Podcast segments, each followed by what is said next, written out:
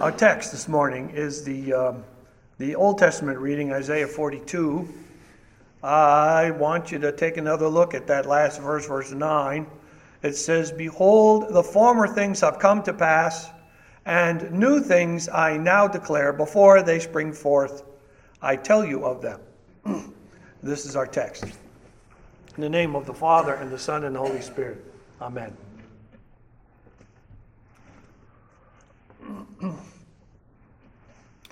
Um, I would imagine that all of you at one time or another have voted in an election. I, I, I wonder if you've uh, thought about that being a heroic act. Uh, it doesn't seem like it is. I suppose it seems even like a small little thing. Um, uh, you know, uh, uh I guess for us it seems like that. But you know, it, maybe you'll recall uh, it's been a while now when the Iraqi people uh, voted that first time after Hussein was gone. They they all were proud of their purple finger. You remember they dipped it in the ink and that marked them as having voted, and they were so proud and excited. See, when when you uh, when you live in tyranny and you can't vote, then voting seems like a big thing. And it was a brave thing for them because there were people that were angry about it. Uh, and yet they went and did it because it was important. Uh, uh I guess, uh, I don't know if you can remember back when you first voted. Uh, I, I, remember uh, it's just a couple years now. Ethan was 17 and he couldn't wait and he couldn't vote and he wanted to and he couldn't and uh, and then so when he finally got to do it, it seemed like a really big thing. Andrew's coming up to that birthday this year too. I think when we were young, it was 21. It was, wasn't it? I think so. That's a long time ago. Somewhere along the line, it changed. You know, they they uh, messed around with the beer age too, but I, you know that's a different problem. Okay, so so so voting it doesn't seem like any big thing, but when you do vote, it is your power uh, in this country. It is the only power that you really have, unless you sit in government somewhere. And and you know when you add all those votes up with the whole nation, that gets to be a terribly important thing. It's it seems a humble thing, and I think that probably is true, but it is in fact your power. Now, uh, I'm, I'm talking about that because today, this celebration and its, its spotlights Jesus' presence in the world at his baptism. I, I don't know if you've thought about this, but uh, Epiphany, that, that word almost literally means spotlight. so uh, it's, it's, a shining down, uh, uh, like, well, it starts with the, the star uh, shining down and spotlighting the, the baby that uh, at the time when that happened. And you know, as we go through the Epiphany season, each one of those weeks is spotlighting Jesus, so we know who he is and what he's up to and why he's there. Uh, and this is one of those weeks. It was probably a little hard to tell that it was important at all that Jesus came to be baptized uh, because at the time John the Baptist was out there by the Jordan River and a lot of people came out there because he said you need to come out there to prepare the way of the Lord. And the, and the way to prepare the way of the Lord is to repent and come and be baptized for forgiveness of sins so that you're ready for the Messiah to come. And lots of people were doing that. And then Jesus came with them uh, for a different reason, I think. But because he didn't need to be baptized for forgiveness, but he came basically. He was doing what everybody else was supposed to be doing properly, and he did it exactly properly because he was there to, as he said, fulfill all righteousness. But since everybody else was out there, it didn't look like much. And it's not like Jesus showed off any real uh, impressive power that day. He just went in the water like everybody else, and John baptized him like everybody else, and he came out of the water. Now, you know, after that, some things happened because uh, you know then you get the Holy Spirit coming down on him, looking like a dove, and you get the voice of his Father from heaven, which was. It's a little hard to picture that, isn't it? You know, this, uh, the, the psalm we had said his voice thunders. You have to suppose that it does, but we can't hear it. All we hear is what he said. Uh, and uh, but all of that happened, and it didn't look like Jesus was doing anything much. Um, when John asked him about it, because he said, "Well, Jesus, you know, uh, I should be baptized by you," and which makes some sense to people sitting here with me, I would imagine. And Jesus said, "Nope, we're not doing it that way." Uh, so, what do you do when you're Savior, your Lord, comes and says, Nope, we're not doing it that way. Uh, uh, you know, you got to sort of end your argument with that. But so John does. He says, Okay, fine, we'll do it this way, like you said. And off they went. It was to fill, fulfill all righteousness. That's what he says. The, the difficulty with that is, you know, like rest of the people uh, that read this thing, they wonder, well, where is he fulfilling all righteousness by getting baptized? Uh, how is that fulfilling any righteousness at all? Well, it is the, the fact that he is doing what everybody else was supposed to do, and he does it perfectly. And that was one little piece of all of the righteousness that he's fulfilling. So that's what he's working on here. Uh, we heard some of that last week when we heard of his circumcision. That was, again, fulfillment of some rule in, in the Old Testament world, and he fulfilled that as well. So this is more of that. Uh, as he goes out into the wilderness and he's tempted, that is coming up again. And all the things he does in his life that are righteous, he gives all of that righteousness to you. But he can't see any of it. You can't measure any of it. Uh, Isaiah says uh, something very similar in his reading today. Um, more than once, he said that this servant of God, which is what Jesus is apparently, uh, would bring forth justice. Well, Jesus uses the word righteousness, but it's you know only that little bit of difference. Uh, and, and when he comes, that's what he says he's doing. But again, it's really hard to see. Now, if someone asked you what you'd do if you were God,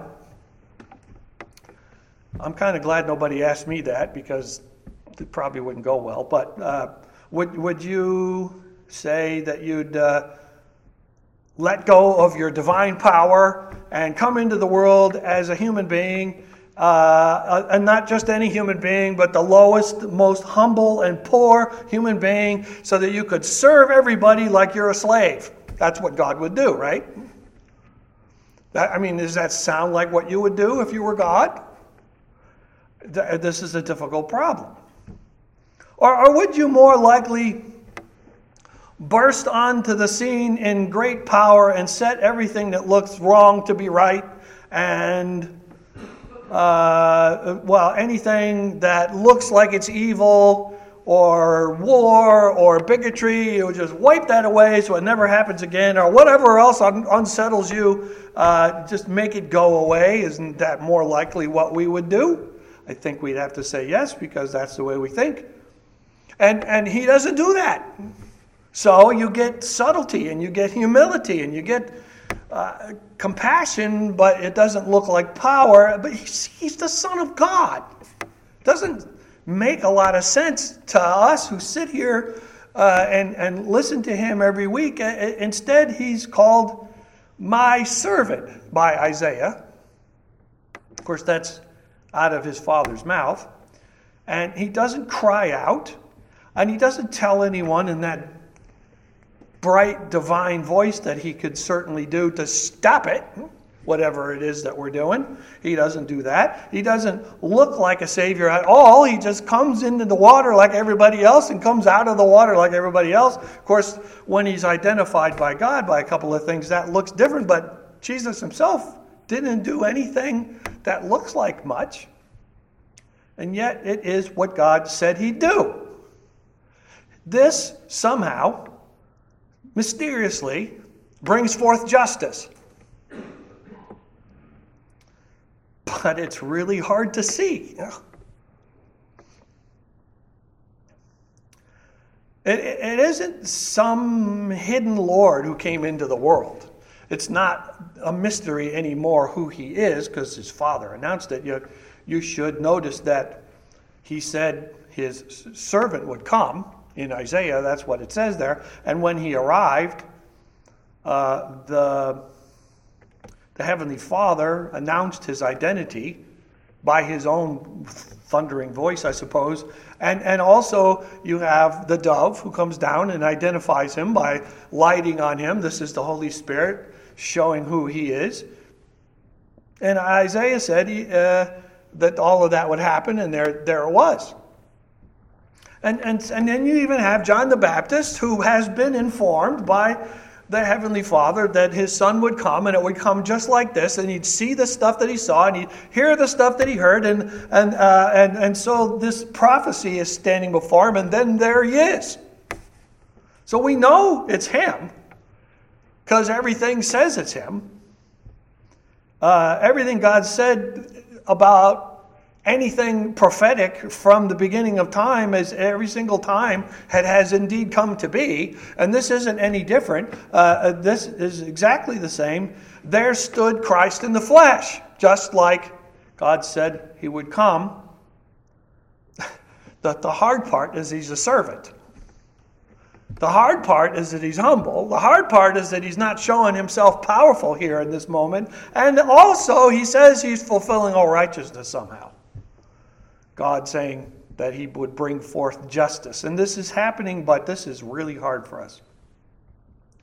But you should notice that this same one, God said, would bring forth justice, meaning righteousness for you. Because uh, justice and righteousness in Hebrew and Greek both, they're almost the same exact thing.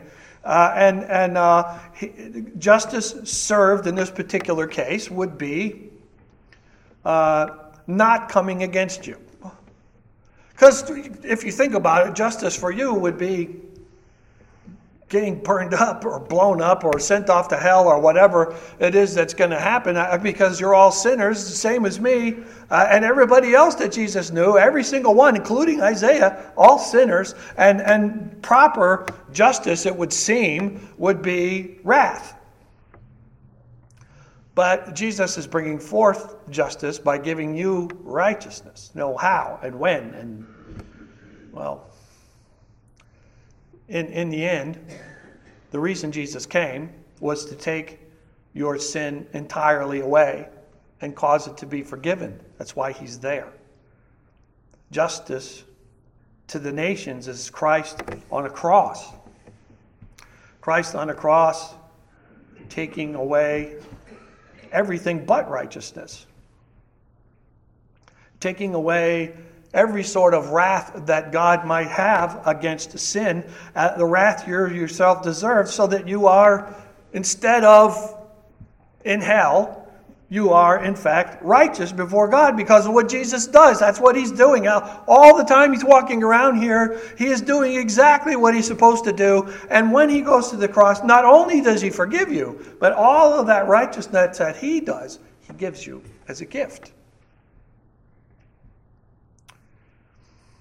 So that you have the welcome of God instead of his wrath to heaven in all of eternity, a gift to you. No, he did not fuss about his baptism. I mean, he could have. This is dumb. What am I doing this for? I mean, I, John thought that was dumb, uh, and yet that's what he was doing. He didn't fuss about it. It's just what righteousness fulfilled looks like on that particular day, and that's what he would do for you because you need it. No, he did not fuss in his life among sinners, although he probably should have, or certainly we would if we were perfect and we were God, I can't imagine that we'd want to suffer sinners for very long. Even the ones that condemned his innocence to the cross, he did not take out his wrath on them. And no, he did not hurl heavenly fire at his enemies, not even the sinners like you who brought about the need for him coming into the world to shed his blood that day. This Jesus who came up from the water on that particular afternoon was the very one who made you. The exact same person who created you. The same one who is now, uh, as Isaiah said, a new covenant. Well, and, and what that is, is between you and God, there is this promise that stands between you. Because, you know, used to be your sin made you enemy to God, but that's not true anymore because your sin has been removed. And Christ is there between you to guard you from his wrath forever. He took the sin away so that God's love for you can come to you and your favor is from God. These things are told in Isaiah's words today. They're all over the place uh, in various ways of speaking, I suppose. Uh, but th- those words were given to him from God, who thinks of you in this exact way, who brought these things to pass to save you.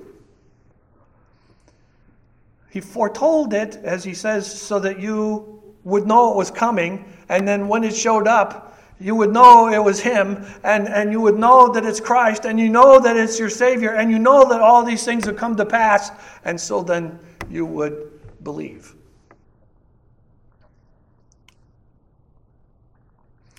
There's this uh, strange item in verse 4.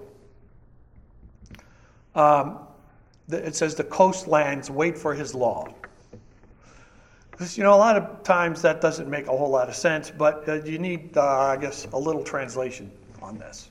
Coastlands are coastlands, you know what coastlands are, but f- for the people of the Old Testament, the coastlands were where the Phoenicians lived, where the Greeks who came from the Phoenicians lived, where the Philistines who came from the Phoenicians lived, where the Lebanese people were from Tyre, uh, Tyre and Sidon. Uh, those people are Gentiles. They're not Jews. And of course, the whole Greek world was surrounding Jesus when he stood in the world. Uh, and so, what you get here is Gentiles, which is what you all are, uh, wait for his word. And, and uh, of course, this is another piece of Hebrew that might be a little peculiar, but that word for waiting also has a couple other, uh, would you say, nuances to it. One of them is expecting. So the coastlines are expecting him to come. Uh, uh, and the other thing, which is probably the more important one, is hope. They're hoping for him to come. And of course, there he was, hoping, and there he was, made flesh.